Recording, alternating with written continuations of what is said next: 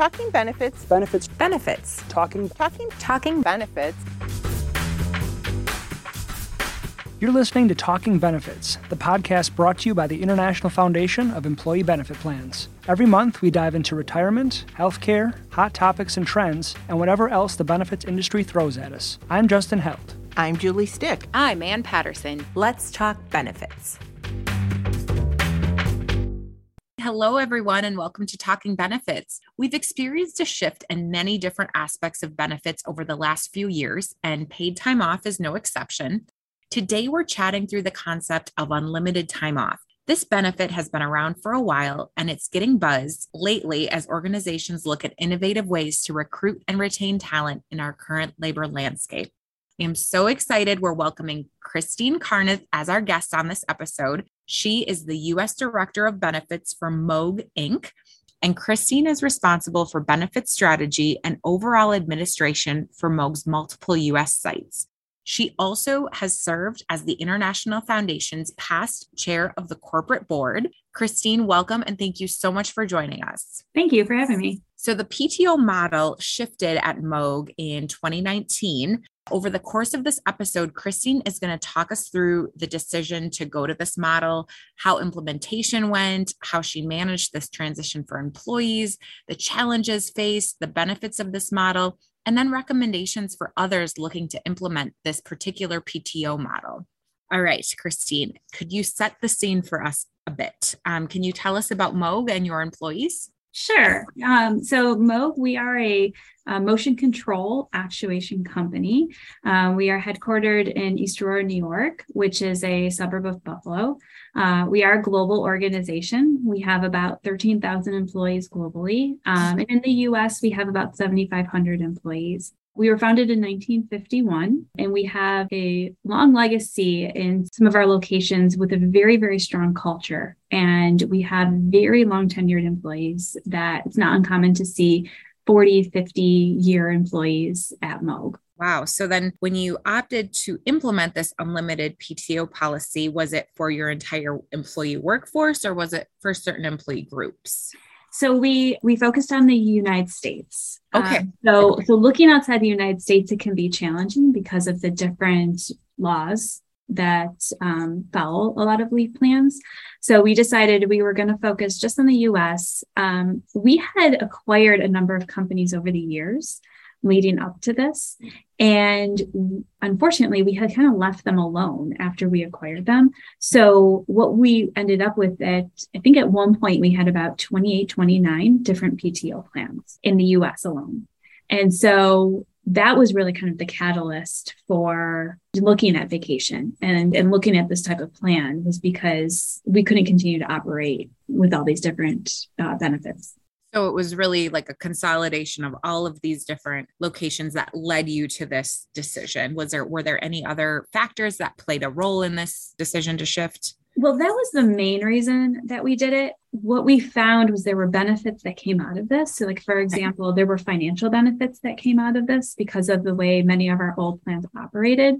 Um, we did end up seeing financial savings, but that was not the reason that we started this. It was it was kind of an added bonus. But the main reason was really consolidation. Because of these acquisitions, all of our benefits had ended up with this kind of quilt-like type of, you know, arrangement that we had for different employees across different sites. And so looking at leave plans, looking at vacation was just one of those that that we decided, okay, we need to to make this a little bit easier and have the same employee experience across all of our US sites. Sure, that makes sense. What were some of the administration issues involved in this implementation and just the transition for for your staff and employees?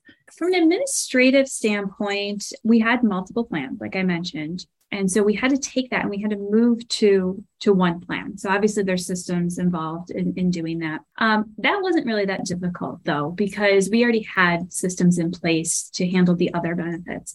Um, and this actually made it a little bit easier because we didn't have to accrue time. We didn't have to look at balances. So we did that with our other plans. We didn't have to do that but we did have to take a look at um, the benefit a little bit differently. So we actually added in a system that allowed employees to request time off. We never had that before. It was very, very informal previously. But we wanted a, a method for employees to be able to actually go to their managers and request time off. One thing that we realized was happening previously was that managers and employees weren't talking to one another about time off. They weren't they weren't planning for time off. Employees in many cases weren't even asking for time off. They were telling managers, "Oh, by the way, I'm off tomorrow," or "I'm taking off for a week." Um, so there was no back and forth discussion. And so we wanted um, to make sure that we created a system that allowed for discussion and at least allowed for managers and employees to be on the same page. And we talked to managers about well, what would help with this type of system. And so we included things like having a calendar that employees could look at to see are other people off. It wouldn't give them the names of the employees, but they could see, oh, I'm not the only person that's requesting this day off.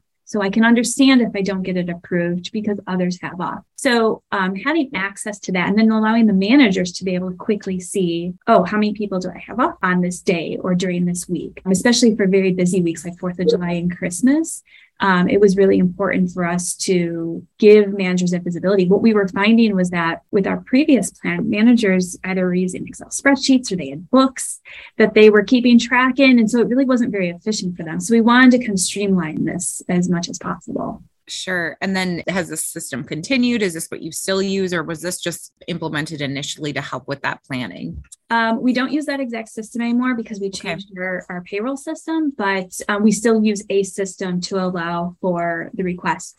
One thing that was very important for us with this program is that we didn't give the impression that by having an unlimited vacation time, which we don't call it unlimited. Yes, I realized that right away. I'm like, I don't think that she calls it unlimited vacation. we don't call it unlimited, but having an unlimited vacation plan, we wanted to make sure that that didn't give the impression to managers or employees that it was unmanaged. They're not the same mm-hmm. thing. Unlimited mm-hmm. does not mean unmanaged. Sure. So we wanted to make sure that we gave managers enough guidelines and enough to build around the plan so they could manage this, still giving employees flexibility, but still being able to manage and get the job done. Because we rolled this out to our entire population, including our manufacturing floors. So this wasn't just our executives, this wasn't just salaried folks, this was all employees in the United States. And so it was really important for us to make sure managers had the ability to manage this properly. Sure. And what do you call unlimited time off or unlimited vacation is sort of the buzzword throughout the industry, but what does Moog call it? So we call it flexible planned vacation. Okay. Um, okay. So we spent a lot of time going through what do we want to call this. We had focus group sessions about what do we call this. Mm-hmm. Um, the research that I had done prior to rolling this out, um, many many companies had said don't call it unlimited. Okay people hear unlimited and they think unmanaged. And so we we knew right away that we were going to stay away from from that term. And we we settled on flexible time vacation, which I'll I'll admit I didn't love at first. However, it's grown on me because it's the purpose of it is right in the name. It's flexible, but it's planned. Mm-hmm. What we found, I kind of mentioned before, what we found with our previous plans is people weren't planning they were telling managers, I'm out for a week starting tomorrow. And managers felt like because employees had earned this time and they had this bank of time that they had to allow them to take it. It was not handled well at all. So by naming it flexible plan vacation, it's right in the name of you know what it stands for. And it's only a vacation plan. It's not a full PTO plan. It's only vacation. We have a separate, um, we purposely um, had it where we have kind of a sick leave plan, which we call emergency unplanned time. So it's kind of oh, the yeah. opposite of the vacation. It's for emergencies and it's unplanned. So it's whether you're sick or whether your child is sick or just any reason you need to be out that you couldn't plan for. People do have a bank of that time that they can use for that purpose. We keep our disability separate. We keep our FMLA separate. We keep mm-hmm. all of our leaves completely separate from vacations so that we can manage it well because what we didn't want is to have an unlimited leave, regardless of the reason why you're out. Yep, that makes sense. That planned part is very important in mm-hmm. the in the naming. And there's studies that show that when you plan time, you're more likely to take that time off. Mm-hmm. We really wanted to encourage that from the place because what we found prior to rolling this out is our employees did not take enough vacation. They did not even take the national average of what the US takes. And we know the US national average is way below other countries. Right. And so our employees were not taking a lot of time because they were banking it. And so we really wanted to encourage employees to plan and to talk about it because we knew they'd be more likely to take it. That's great. That's another perk for that added work life balance for everyone. Yes, exactly. Did you get any reactions from employees right away about perceived equity or fairness issues with all of this? Yes. And we still are hearing about okay. it years later. Um, yes. So people had a very, very strong reaction. Like I mentioned, we have very long tenured employees. And the vacation plan that we had at our um, corporate headquarters had been in place probably since the 60s. So it had been in place for a long time. Our founder had put it in place. It was a very rich plan, but it was a very old fashioned plan. And so people were very emotional about it. Whether it worked for them or not, it was a very emotive topic. And so when we rolled this out, we had people who had very, very strong emotions about just the fact that we were touching that plan, just the fact that we were changing it. it. They didn't care what our rationale was. They didn't care that our new employees, it was not beneficial to them at all. So yes, for our, our older te- our older employees, our longer tenured employees, um, there was a lot of talk about equity. I've been here a long time. I've earned the time that I have. These new employees come in and they get the same amount of time as me. That's not fair. Um, we still hear that. Became definitely a generational thing. Okay. Um, well, look at these millennials, the poor millennials, they get blamed for everything. But look at these millennials, they're just taking all kinds of time off and you know, we hear that a lot and we look at the data and it, it's not the case. But so, so we heard that a lot. We also heard the equity concerns from managers. How can I make sure that I'm treating my employees the same? If, if everyone doesn't get a, a number of, of days, of weeks, how do I know if one person's taking six weeks and another person's taking four? That's not fair. Our response to them was the number isn't what's fair, it's how you're approaching the requests Mm. That's where the fairness comes in. That's where the equity comes in. Somebody might need six weeks of vacation in one year, and somebody else might only need or want four weeks of vacation. It doesn't matter that the person who's getting six weeks, it doesn't mean that they're being treated better than the person who's getting four. It's all dependent upon what they need. And that person with the six might only need four next year. Mm-hmm. It's how are you approaching the approval process to them?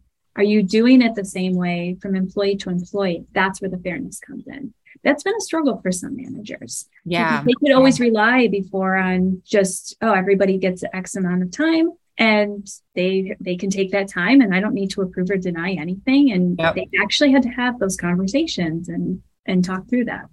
Yeah, very black and white before. And now it's a yeah. little a little more gray gray zones in there. Yeah. So it sounds like it, you know, it, it is individually depending on the manager, but how how do you communicate and manage employees' concerns and expectations? Um, we're talking about this a little bit previously, but there are any other tactics that you've implemented for communicating this? Well, so we did a very large we had a very large communication plan when we rolled this out. We actually started communicating it in August of 2018 we wanted people to have enough time because we knew it was going to be emotional. We wanted people to have enough time to kind of get that emotion out, to, to feel what they needed to feel. We weren't going to tell them how to feel. So we knew they were going to be mad. So to feel that, but also have time to process it. How, okay, how is this going to work for me? And we were right. We we definitely felt that emotion. We heard that emotion from them. One of the biggest things that helped us was we did uh, manager training, in person manager training, and we did them all across the country. Um, we actually had two people who pretty much did a, a tour for a few weeks across country and they met with managers. I was part of them locally here. And with the, that training, we explained, we explained the program, we explained the plan. We asked people to tell us, what are you afraid of? What are you nervous about with this? What do you think is going to be good with this? And then we visited that at the end of the training as well to say, okay, do you, are you still nervous about this? Are you still afraid of these things? So, so that was helpful because it allowed people to kind of voice their concerns. We also did a lot of um, scenario training with them to walk through different kind of uh, tricky situations that they might find themselves in you know, uh, somebody going on maternity leave and wanting to take six weeks of vacation after their after their disability. How do you handle that? Does it matter that they're on that they just had a baby and they should get six weeks in a row? Would you allow that for anybody else? So kind of walking through those scenarios, kind of having you know, one employee that's a poor performer versus another employee that's a high performer. How do you handle that? So we walked through scenarios and you could see in the training kind of the light bulbs going off for people and the, the fear kind of subsiding a bit. Uh, the one thing that I would do differently was we started that training in December. So a month before it became live. It led into 2019. And I think we finished the trainings in like March. I would have started them in January okay. because there was a lot more anxiety, even leaving the trainings in December than there was in January because it already started. So because the plan was already in place, people immediately thought this plan's going to go in place and no one's going to show up to work again. The, the offices will be empty. Everyone will just be on vacation 12 months out of the year, which I mean, looking at that's, you know, that's obviously not going to happen. Right. And, and right. I think when January 2nd came and people actually showed up to work, managers were like, oh, okay, maybe this isn't that bad. And so I think that that in itself eased some anxiety. So by the time they got into the training, any other issues that they had, we kind of handled that. We also did focus groups a year after we rolled it out. That's a good idea. Um, so we went, so we did focus groups prior to rolling out. We did focus groups afterwards to see, we did manager ones and we did employee ones to see how are people dealing with this? What are issues that they still have? What are concerns that they had? And it was very obvious for some of the managers, the managers that kind of read our material, went to the training, understood how the plan worked, were able to manage within that. And then there were managers who wanted to treat this just like the old plan and they were the ones that struggled. They didn't adapt, they didn't adjust. And so we actually had them talk to the ones that had to help them give pointers because it's easier for them to listen to another operations manager than it is to listen to somebody from HR. Unfortunately, COVID hit about three weeks after we finished those focus groups. So our vacation then plummeted during COVID because nobody was taking time off. So we kind of had a year, year and a half where people weren't really taking vacation, what we're seeing now is that had a real impact on managers remembering what to do and knowing how to manage this. So we kind of have to readdress that now. We're hearing from a lot of our business partners that managers are struggling with this again. And I think it's really because uh, we had that time where they really didn't have to think about it and they never really adjusted in the first place, some of them. And so they kind of forgot what they need to do and how to think about this because it's really a mindset shift more than anything. And then we have new managers who had never dealt with this before. So we have to do kind of training for those new managers as well. So it's, it's, I say it's not a one time training. It's something that we are going to have to do ongoing, possibly for years. And when you have such a strong culture already, as you mentioned, it's something that just needs to get ingrained and interwoven with that naturally. And yeah, it'll be a yeah, process. Exactly. So earlier you had mentioned um, some of the unplanned financial benefits, but have there been any other benefits of unlimited PTO that you've found? So we definitely have seen seen it help our recruiting process. One of the issues that we had prior to rolling this out is our plan that we had at our corporate headquarters. Uh, new employees only got two weeks a year, and if we were hiring people who had 20 years of experience, they were likely coming to us with more than two weeks of vacation from their old employer, and it was always always an issue when we were recruiting people. So we ended up doing a lot of under the table kind of off the books type of deals, which nobody liked and it was hard to track and we had issues with. And so we've stopped having to do that. And our, our newer employees, especially our younger employees, love this. And it's not so foreign to them because especially our, our employees that are coming straight out of college, they don't know what it's like to work under a normal vacation plan. So this is just what they do. And I think in general, they're more flexible anyway, especially those that started during COVID because the flex working and working from home and all of that. And so it's it's had a huge impact on our in our recruiting and I think even our retention for many employees because when you look and say I can take the time that I need, yeah, it says oh I only get X number of days or X number of weeks. That's that's a huge benefit. Yeah, absolutely. What advice would you give to other employers who are looking to implement, I'm going to call it flexible planned vacation, regardless of what the organization might call it. If they're thinking about implementing this, what advice do you have?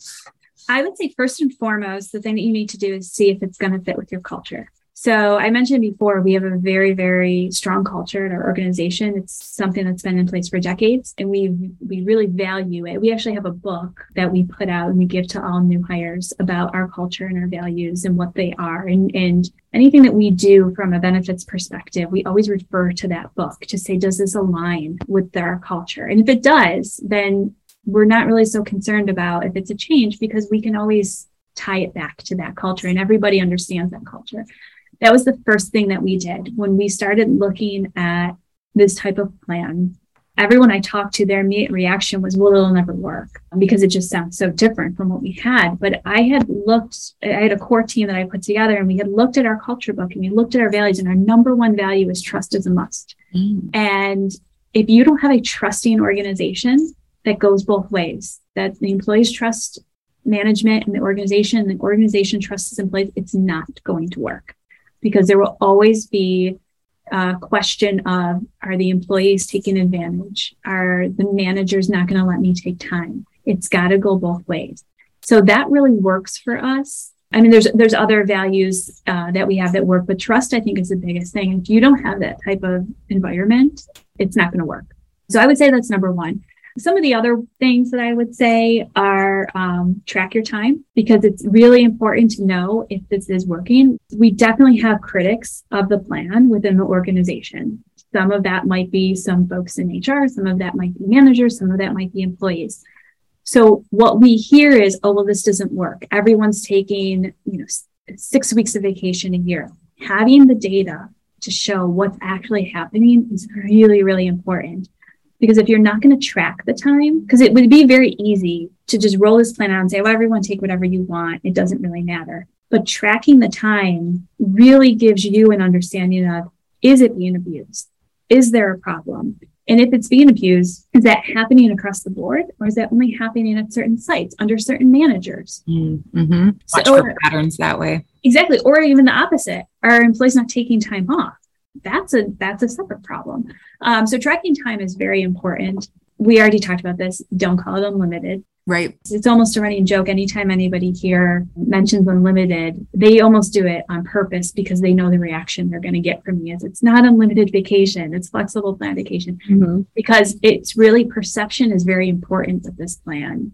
And you don't want to get the perception that nobody's looking at this, that you can do whatever you want. You're in complete control of this plan and your time. We want to give you flexibility, but there are guidelines. Having guidelines are also very important. You want your managers to know that they have the ability to manage this. So it's that balance between flexibility and uh, management so yeah so i i mean th- there's more but i think those are kind of the biggest ones to help you manage the, the plan perfect and yeah just helping helping to make that decision and knowing if it's right for your own organization is there anything else that you'd like to add about just this concept or how it's been working for your organization yeah i mean i would say it's it's been working well i would say if if it fits you know if it fits for your culture and you're doing it for the right reasons I would definitely recommend that you try it, but don't go into it thinking that it's going to be easy because it's mm-hmm. it's not. You know, depending on your environment, maybe it's a little bit easier than what we did. You know, we we got a lot of questions from our managers of what other companies like us have done this, and I couldn't find any. And I kept saying, I, I don't think there is one or none that I am aware of. And I said, but that's really cool because that means that we're kind of we're leading this. And I and I think that's really exciting. Um, some of them saw it that way, some of them didn't, but that's okay. But it it's it's something that even you know three years later we're still talking about, and we're we're still getting people on board with because it's, it's very different than changing your medical plan. They're very different than changing a 401k. It's how people behave at work and how your business behaves. What we learned was that our operations and part of our business built their operations around how much vacation time people took, which was not a lot. So by rolling out flexible plan vacation, which encouraged people to take more time off, not excessive amounts, but more time off, that affected our operation. And we warned the business this was going to happen and they never adjusted for it. And so we're still having those conversations now. And so it's this can really have an impact holistically to your organization, not just changing typical benefit plan. Sure, that's so true and such a good reminder. Well, this was fascinating and so, so helpful to any organization either starting this process or looking into it. So I very much appreciate your time today, Christine. And on behalf of the Talking Benefits team, and I thank you so much for joining us. Yeah, thank you for having me. It was a lot of fun. For more information, check out an awesome webcast that Christine was featured in a few months ago. You can find it at ifebp.org slash webcast. It's called Unlimited Time Off. Will it work for your organization? We'll put a link to it in the show notes as well. And just a reminder members of the foundation get free access to webcasts as part of their membership, which is a huge value. Webcasts cover topics facing the benefits community, from high cost details often overlooked in health claims billing to workload management strategies. If you're not a member already, join today at ifebp.org/membership. We'd love to have you with us. And if you are a member, we're so very grateful that you are part of our benefits community. If you like what you hear, please rate us on iTunes. It helps others find the podcast and subscribe to the show in your podcast app so that our episodes will automatically appear on your mobile device. Talking Benefits is a production of the International Foundation of Employee Benefit Plans, the largest educational association for those working in the benefits industry. If you're into benefits, check out all the International Foundation has to offer at ifebp.org. Our show is hosted by Julie Stich, Justin Held, and me, Ann Patterson, produced by Stacey Van Alstyne, and edited by Amanda Gilsmer. Today's program is copyrighted in 2022 by the International Foundation of Employee Benefit Plans, all rights reserved. The opinions expressed in the podcast are those of the speakers and not to be used as legal counsel.